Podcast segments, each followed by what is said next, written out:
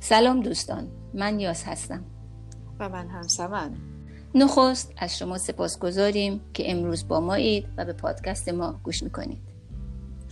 بله بعد نیست بدانید که همراه با یاسمن مجموعی از گفتگوهای ما با دوستان و عزیزانی است که از ما دورند و در نقاط مختلف جهان زندگی می کنند و به مقتضای روزگار این روزها ناچار بماندن در خانه هاشان شدند. ما به دیدن آنها می رویم البته دیداری مجازی و پای صحبتشان می نشینیم و حاصل گفتگویمان را برای شما پخش می کنیم کاملا درسته.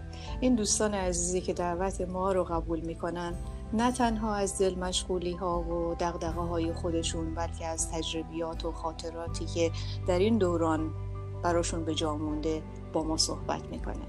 گاه برایمان از دست نوشته هایشان می‌خوانند گاه آهنگی را زمزمه می‌کنند و گاه لطیفه چاشنی کلامشان می‌کنند.